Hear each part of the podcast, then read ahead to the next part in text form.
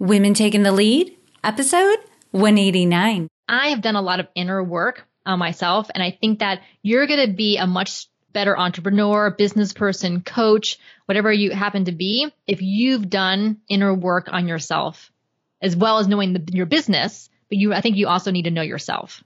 Hello, my name is Jody Flynn and welcome to Women Taking the Lead, where we are all about creating blasts of inspiration to help you overcome self-doubt so you can lead with confidence, integrity, and a sense of humor. Head over to womentakingthelead.com to join the community and get the resources to support you on your leadership journey. Now, your future awaits, so let's get started. Your website tells a story about your business. At Zebra Love Web Solutions, Millie and her team are going to make sure your website tells the story you want your customers to hear. Connect with Millie at zebralovewebsolutions.com to create the impression you want to make. Hello, everyone, and thank you for joining us today. I'm here with Carol Cox, who is the creator of Speaking Your Brand, which helps purpose driven women entrepreneurs and leaders shape their business and personal brands, share their message, and become recognized as influencers in their field. She teaches business and marketing classes at a university and during election seasons serves as a Democratic political analyst on TV news. Carol believes that as high performing women, we change the paradigm, the perception of ambitious women. By more of us actively and visibly pursuing bigger, audacious goals, raising our voices, and sharing our stories about what really matters on stages, in boardrooms, in our businesses, in the media, and in our families so that others can learn from our journeys, see themselves in ours, and become leaders in their own companies and communities. Carol, you are speaking my language. It is such an honor to have you here today. And that's just a, like a 10,000 foot version of you and what's going on with your world. So if you could tell us a little bit more about you and your own humble beginnings. Sure, Jody. Well, first of all, thank you so much for having me on your podcast. I'm a big fan, so I'm thrilled to be here today chatting with you and with your listeners. So for my humble beginnings, I was thinking about this as I was preparing for today's interview, and I started thinking about the activities that I did in high school. So I was very involved, one of those, uh, you know, girls who I was very good academically and I also like to be involved in different clubs and activities in high school. But I, I started to think about what exactly I would do. So I was in the student body organization, I was in the French club, things like that. But I would always put my name forward to run for secretary. I would never run for president.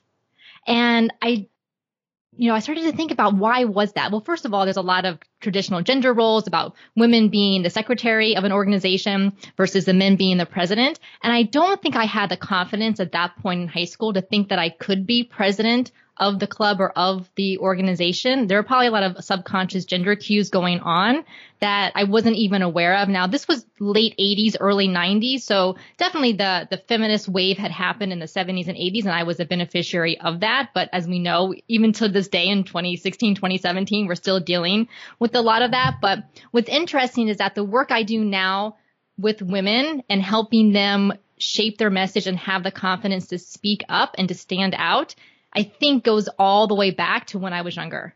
it's so funny. I'm giggling a little bit as you're sharing your story. And there's a, I'm also having a visceral reaction because I remember that for a long time in my own life, I would always play supporting roles in whatever mm. I was involved in. I would never be the leader, want to be, you know, kind of quote unquote in charge, making decisions. Luckily, I got to a point in my life where I was like, well, if I want to accomplish my goals, I'm going to have to. And it wasn't as bad as I thought it was going to be.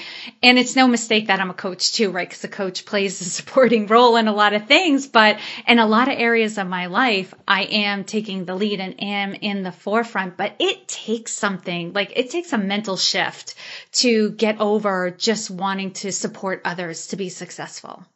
Yeah, that's a really great point, Jody. And I think as entrepreneurs, so you're an entrepreneur, I'm an entrepreneur, we automatically assume a leadership role mm-hmm. because mm-hmm. we're in charge of our business, even if we're solopreneurs and we're the only one in our business, at least for right now, or for the listeners out there who are just starting out, you're still the leader for your clients and your customers and you're making decisions. So that's why I think that for those of us who are entrepreneurs, we're natural, we are naturally leaders and maybe we don't think of ourselves that way. Mm-hmm.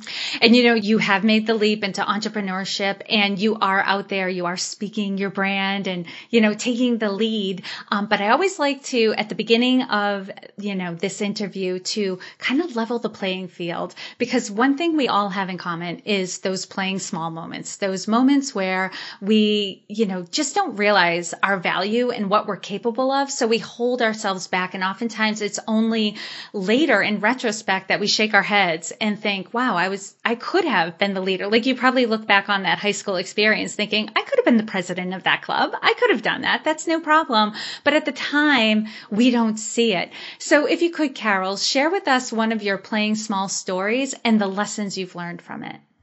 Sure. And this, this here, this moment and the lesson that I learned has had a profound impact on me. So this happened about 10, 11 years ago. So I was around 30 in my early 30s, around 30 years old, and I actually became the chairperson, so the leader of the Democratic Party in the county that I live in here in Central Florida. So I wasn't going to settle for secretary. I wanted to be the chairperson. So I definitely had graduated from my mindset from when I was in high school to when I was around 30. So which was good. So I had I had made that shift.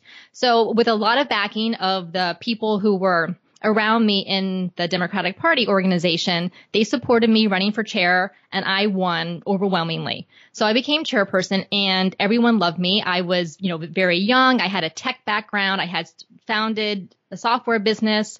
And so I had a lot of fresh energy and fresh ideas to bring to local politics, which tended to be behind the times, especially when it became, came to technology to say the least. So we did a lot of things with technology and get out the vote, running candidates for office, fundraising. We created, we actually created a TV commercial that we ran on air, which local political organizations don't tend to do. So we did, we did a lot, but I, but everyone loved me until they didn't.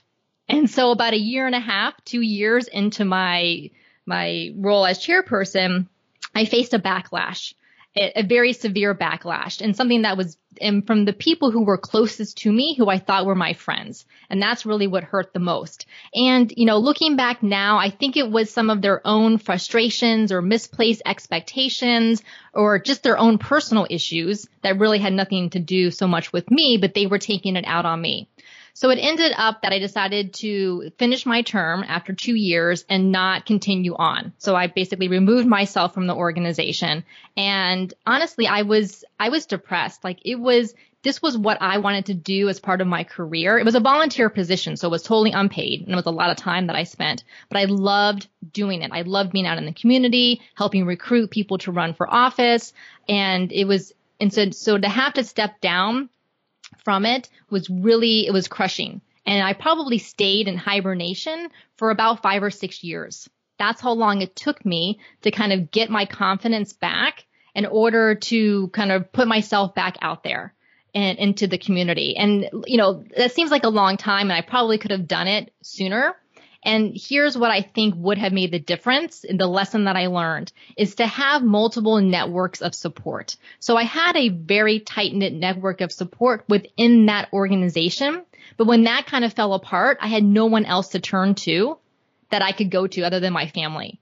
So now what I try to do is I have a close network of support here in Orlando, Florida, where I live, but I also have a close network of support of women who are online, so uh, women entrepreneurs online, and I have multiple networks of support here in Orlando, some of which overlap, but they are distinct. So that way, for, for some reason, something happens in one, it doesn't affect all the rest of them. I still have that, that support and those people to go to should something happen again. That's great advice, Carol. Yeah. Oh my gosh, you brought me back to another memory because that that you know, not the exact same circumstances, but you know, the the relying on one circle um, to, to meet a lot of your needs in terms of support and, and structure and that, that sort of thing. I had a group of friends that I worked with up here in Maine. And since I spent most of my time at work and outside of work, we were like these friends. We were doing a lot of things together, like road races and training and, and hanging out and all that sort of stuff until two people in the group didn't get along anymore and the mm-hmm. whole group dissolved. Yes. And all of a sudden I was without that structure, that support system anymore. And I, like you, was very lost and it took me years. I, I, I can totally see why you're saying, wow, it probably didn't need to last five or six years. But when, when that is like, when you've invested all your time and energy in that one support system, you know, to build up another support system takes time. I love this. And how, and, and you talk about, um, how you have it set up where you have different groups. How did you go about that? Mm, yeah, great question, Jody. So for here locally in Orlando, so there are a number of really great women's business groups that I'm a, a, member of and that I go to their monthly meetings or luncheons and things like that. And so a, a lot of the members will overlap from one group to the next, but there are some that don't. So I make sure that I, I join, I pay for the membership so that they know that I'm committed to them as well. I, I show up as often as I can at their meetings and events and I take a very active role. And so I do that, but not, so I, I do that for the business aspect of it, but I also try to have other hobbies or interest groups that mm-hmm. I'm a part of as well. So I like to run. So there's runner, runners groups that I'm a part of. So it doesn't have to necessarily be all business related, mm-hmm. but just, just outlets that you have to talk to other people. and to, right. And to go. And then for online, the same thing. Like, so I'll have different online communities, probably about three that I'm a part of that I try to nurture relationships with the with the people in those groups. Mm-hmm. And that's the key. You gotta you gotta diversify these groups. You gotta spend time with each of them and build those relationships so you do have that strong support system. Yes, absolutely. And really, and it was interesting is that my, my good friends, women friends here in Orlando, we've all had very similar experiences of being heads of organizations and having had some type of backlash that has happened to us and and kind of getting sabotaged by the people within the organization and having to pick ourselves back up. And we all talk about how if it, if we need those circles of support in order to be able to do that. Cause I think as women, we take a lot of these things really personally. And a lot of times it is personal. And so like we, we joke that we need a crisis plan. You know, have corporations have crises, crisis plans in case something goes wrong. So it's like, okay, something goes wrong. First step, call so and so. Second step, drink a glass of wine. Third step, go right. So that, so that you're not you're not left like crying underneath the covers all by yourself.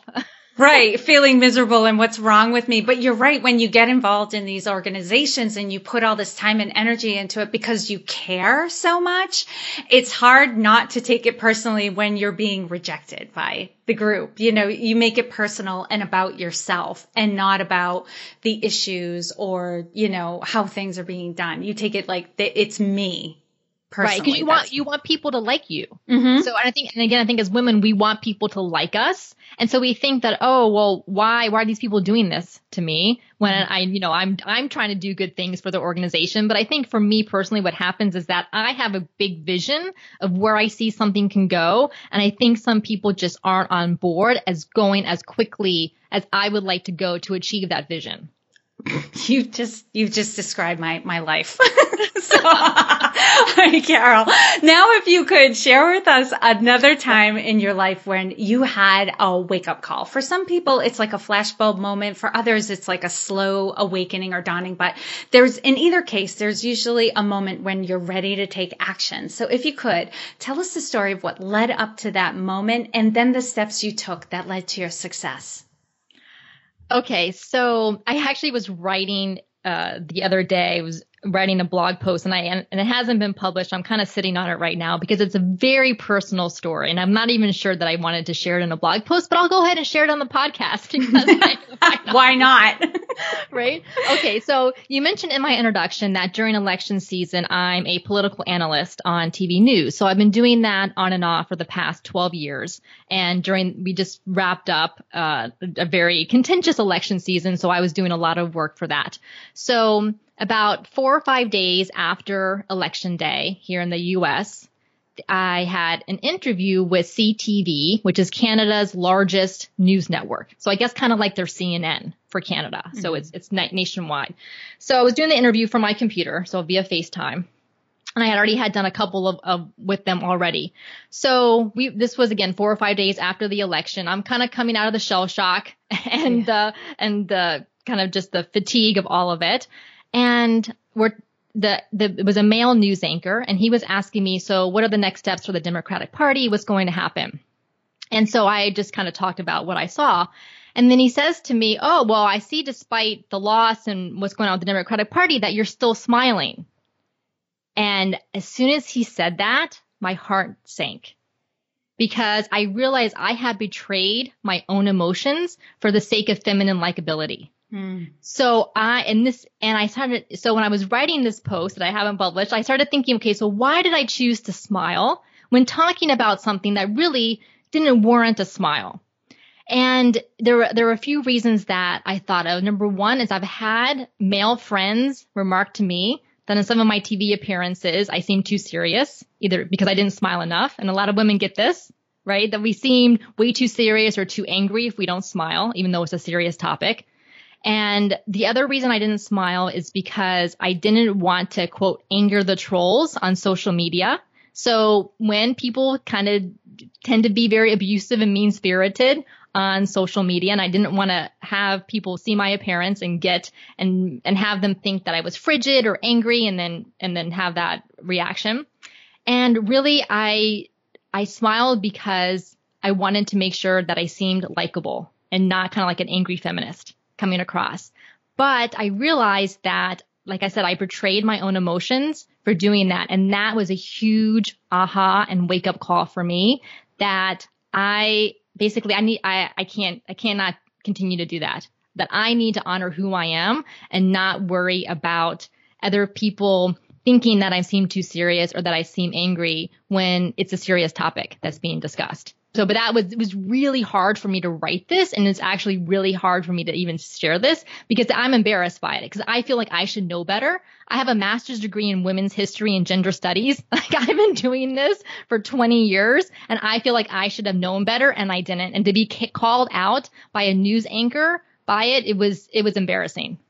Yeah, this is this is a trigger topic, and I'm sure a lot of people who are, are listening, especially the women who are listening, are probably noticing their own breath catching as they listen to this because, you know, I mean, in each gender has different things that they're critiqued about you mm-hmm. know and for women it's like being too serious or coming across angry and how you really shouldn't do that and what do you do like there are some yeah. times when you do feel serious and you do feel angry but you're not supposed to express it and heaven forbid you remind somebody of something that they said they would do now you're a nag you know and i i mm-hmm. get i get very sensitive to that stuff too and you know the, where do you find that balance of being yourself, but also um, being able to connect with other people without them critiquing you.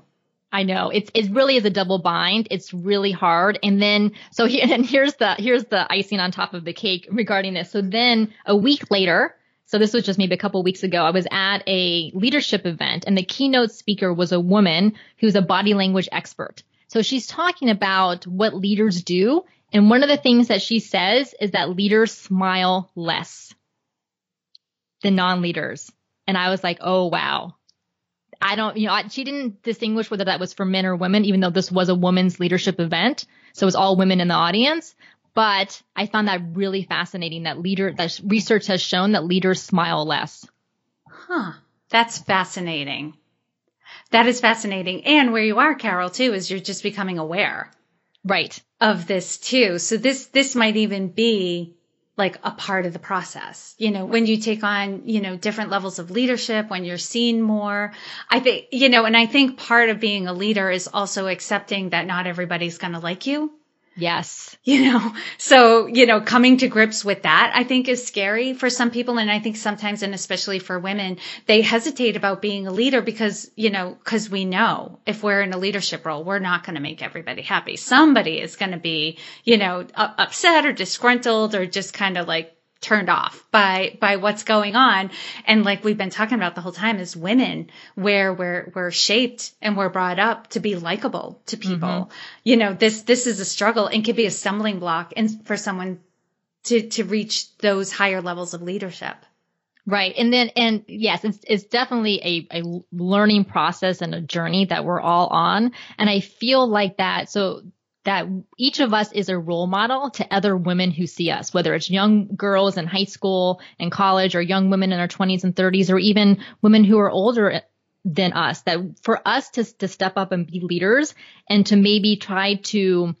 to uh, to get rid of some some of these double binds mm-hmm. and and and stereotypes that people have.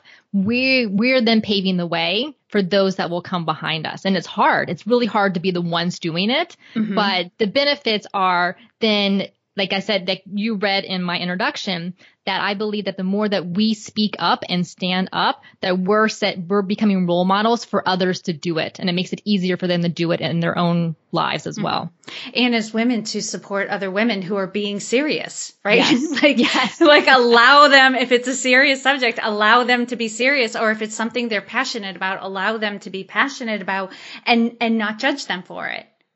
Yes, yeah, absolutely. And and I think that's yes, being the, the support for other women and and knowing that they you have their back and them knowing that I think is is so critical. And the other thing, Jody, that I wanted to mention is that you talked about how it, as leaders that not everyone is going to like us. And I so this is one of the things that I work with all my clients because we'll work on their messaging, whether it's for their presentation or messaging for their website and marketing. And I encourage them to have an angle. So something that's unique about what they do, because what I ex- tell them is that you're not going to s- stand out unless you have, unless you stand for something. And when you stand for something, you're automatically going to repel some people who don't necessarily believe in what you believe or don't like the approach that you're taking. And you have to be willing to be okay with that and to maybe take that criticism because if you're if you don't have a powerful message like that then you're probably not having the impact that you want to have right you won't be able to reach the people that you're trying to serve and help because they won't connect with your message unless you're very clear about it Yes, absolutely. Amazing.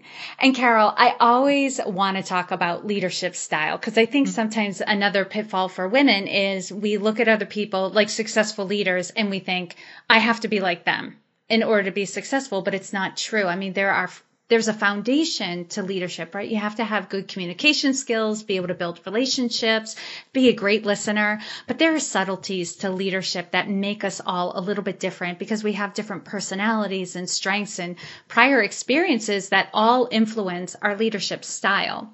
So, Carol, how would you describe your leadership style? So I am really a very hands off type of leader. So I enjoy cr- setting the vision. So uh, and working with whomever, whether it's an organization or in my business, working with the key people to set that vision of where we want to go. But then once that's set, I really trust the people that I'm working with that they know the best way to go about enacting their part of it. So I let them run with it because I, because they're experts in their area and I want them to to go do the research, to go figure out what part of it that they need to know. Of course, they can come back with questions and things like that, but I really want them to think for it and work it out on their own. I am basically the opposite of a micromanager. I mm-hmm. I tell people like I don't want to see your emails that you're sending to other people. I don't care. like you you you have that. And I know there are some people who are told the opposite where they want to see every single thing that goes out for their business or for their organization, but not me because I have plenty of my own stuff to do. And the last thing I need is that is to be looking at every single thing that you're doing or being right on top of you. So I am definitely very hands off because I trust the people that I work with. Mm-hmm. And that's the key when you have that leadership style is to do a great job hiring so mm-hmm. that you can be hands off. That's awesome. And Carol, what's one thing that you're working on right now that you're really excited about and want to share with us? So in February of 2017, so coming up, I will be doing a relaunch of my online group coaching and mastermind program, which is for women who are interested in speaking engagements and doing podcast interviews, but need help crafting their proposals and pitches. So figuring out, okay, what is their message in their unique angle? What are the topics that they can talk about?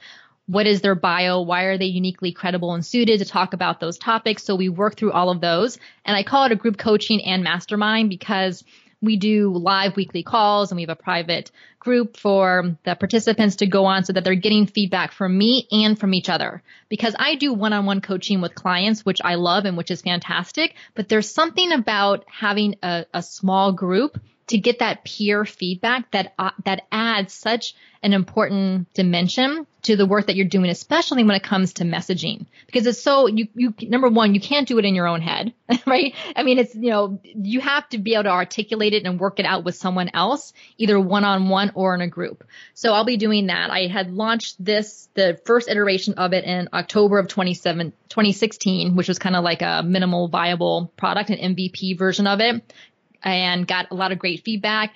Everyone loved it. It was only four weeks long. So people told me they wanted it to be longer because mm-hmm. they wanted to be able to interact with everyone and uh, because they really enjoyed it. So be making it longer. So that's the thing that I'm, that I'm most excited about for the, the coming first quarter. And on the flip side of things, what would you say is your biggest leadership or business mm-hmm. challenge that you're faced with right now? So that would be scaling. And that's one of the mm-hmm. reasons why I'm doing the online program is because I do one-on-one work. But of course, as we know, there's only so many hours in the day and there's so many, only so many hours in the day that you can spend doing one-on-one coaching. So that's really the biggest thing is scaling. And even with the online program, in October last year, I had 10 participants, which was, which was, I loved, which was great, but it was probably a little bit too many for the group calls. So I'm trying to decide if I'm going to do separate sections of it. So maybe six to eight women in each one versus having having 10 or 12 which seem to be a lot. So scaling is definitely my biggest challenge. Yeah and that's something like you like you said you figure out as you go depending on the program the material the participants it, it all changes and evolves. But that's the beauty of it. Our business can evolve so. Right exactly and Carol, you know what? Some of the feedback I've gotten from the women in my community is, you know, I have guests like you who come on who are doing all these amazing things. They're on TV, they have programs, they're entrepreneurs. And, you know, we don't often get into like what's going on in someone's personal life, right? We don't really get the peek behind the complete peek behind the curtain. And, and what some of my, um, members in my community have said is like, geez, I feel like I'm so far behind, you know, compared to some of the women you're interviewing. But what they're kind of assuming is that the women on the show are doing it all on their own, which we know isn't true. So if you could give us a quick overview of the people you have around you who support you to do what you do and be successful at it. Right. This is a great topic, Jody, because I think a lot of us see these entrepreneurs online who are doing really well with their businesses and they, number one, they're, they're further ahead in their business than a lot of us are because they've been doing it for four or five years. And so they've built up enough revenue and profit to be able to hire people. So I don't, I don't have any employees in my business. And so, but I will use contractors when I need them, say for graphic design and things like that. So, but really my number one support person is my husband. So mm-hmm. we are both, we both have backgrounds in software programming and web development, which we've been doing since the early 2000s. So I can do all my own website and, and all of that and WordPress, which I've been doing for a long time. So the tech side is is not an issue. And my husband being a techie and a gadget person, so he's definitely the one who who I can tell him here, go make some graphics in Canva for me, or can you help me? And he edits videos, so I give him video interviews that I've done with guests, and he will edit them. So he's great, and I don't have to pay him, which is which is probably the best part of it. So so that's fantastic. And so, but really, other than say my husband and the contractors, is the mastermind group that I'm a part of. So I try to stay in a, a, and this is a paid mastermind. So I pay to be a part of someone else's mastermind group because number one, if I'm paying, then I know that I'm invested in the group and I make sure that I show up every week for the live group calls and I'm interacting with the other women who are in the mastermind. But just having the, that group to know that you have someone to go to if you have questions who's going to keep you focused and accountable on what you said your goals are for each week. So with I I don't know what I would do without the mastermind groups that I've been a part of. Mm-hmm. And you mentioned mastermind before, so I, mm-hmm. I definitely want to go over this because you've said some really great things too. Um, namely that you pay for a mastermind, and people can do masterminds on their own. They they can do them free. They can organize them themselves, and and that's fine and good. As but you have to be a certain personality to make that happen. And you have to only gather to your, to your mastermind certain personalities to make that happen. The beauty of paying for a mastermind is not only do you know that you're going to be held accountable, right? That you're more likely to show up, but that the other people mm. in the mm. mastermind are more likely to show up and be present. You, you know, you know, if, if the other participants have paid, they're as interested in your success as you are in theirs. So that's huge. And I've done paid mastermind groups before. And as much as people love me, right? They join because of me, but they stay and they rave because of the other members. And Absolutely. that, and that's the reality. I mean, I don't even, I, I don't even fool myself because when I ask people, like, what did you get out of this mastermind? What was most valuable to you? They will always say the, the opportunity to interact with other women or men. But in my case, it was an all women's group with other women who are going through the same thing I'm going through.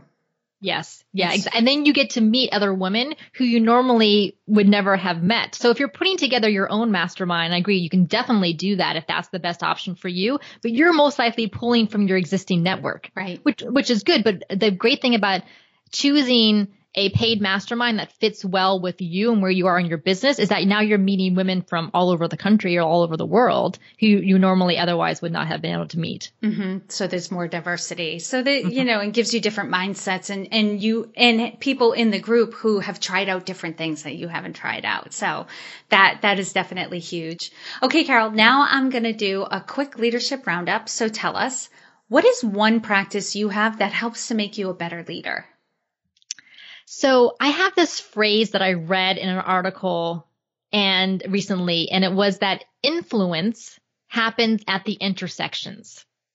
And this is what the author meant by that is that when you take a multidisciplinary approach to what you're doing, whether your job, your business, your career, you end up learning things that that otherwise you wouldn't. So for example, I have a background in technology, yet I'm also very involved in politics. My degrees are in history. So I and I and I'm an avid reader. So I will read all different types of things because I think that I then bring a certain uh, level of awareness about topics, a wide range of topics that that normally say people wouldn't have. So that's why when I work with my clients, whether they're doing a presentation um, related to health and wellness, or they're doing a presentation on business and marketing, or if it's on spiritual practices, whatever it happens to be, because I've basically read books and articles about all of those topics, I can give them insights that if I hadn't had that that background, then might I may be less effective in working with them. Mm-hmm. And what is one book that you would recommend to a woman to help her develop her leadership? So I love the book Playing Big by Tara Mohr. And that's M-O-H-R is her last name. I've read it twice now and it came out a few years ago. So I highly recommend it. It's called Playing Big. Playing Big. I'm adding it to my list. And what advice would you give your younger self? So I would say that back when I was in my 20s, I should have gone and lived in New York City because I tell you, so I was born and raised in Florida. I lived in Atlanta, Georgia for four years when I was going to graduate school at Emory. But other than that, I've lived in Florida my entire life and I love Florida. The, the weather is great, but there's something about the vibrancy and the culture of New York City when I visit that I love but I don't want to live in a shoebox now that I'm older, right? So back in my 20s when I probably didn't have that much stuff and then I didn't wouldn't have cared about living in a tiny place, I feel like I should have lived in New York City then. Yeah, I had friends who lived in New York City who tried to lure me there, but I was beyond I'm I'm where you are now. I was beyond ever wanting to live in a shoebox or live on an island where I'd have to rent a car to get off of it. I was like, right. no, no, I can't do it. Yeah. Carol, share with us a success quote or a mantra mantra and why it has meaning for you. All right. So this is from Carl Jung, who is the, the psychologist, and he talks a lot about shadow work and about archetypes and and so it's it's really interesting because some of the the work that I do with speaking revolves around Joseph Campbell's research on the hero's journey which has to do with Carl Jung. So Carl Jung though his quote is you can't take people further than you've traveled yourself. And I think that's so important because I have done a lot of inner work on myself. And I think that you're going to be a much uh, better entrepreneur, business person, coach, whatever you happen to be, if you've done inner work on yourself, as well as knowing the, your business. But you, I think you also need to know yourself.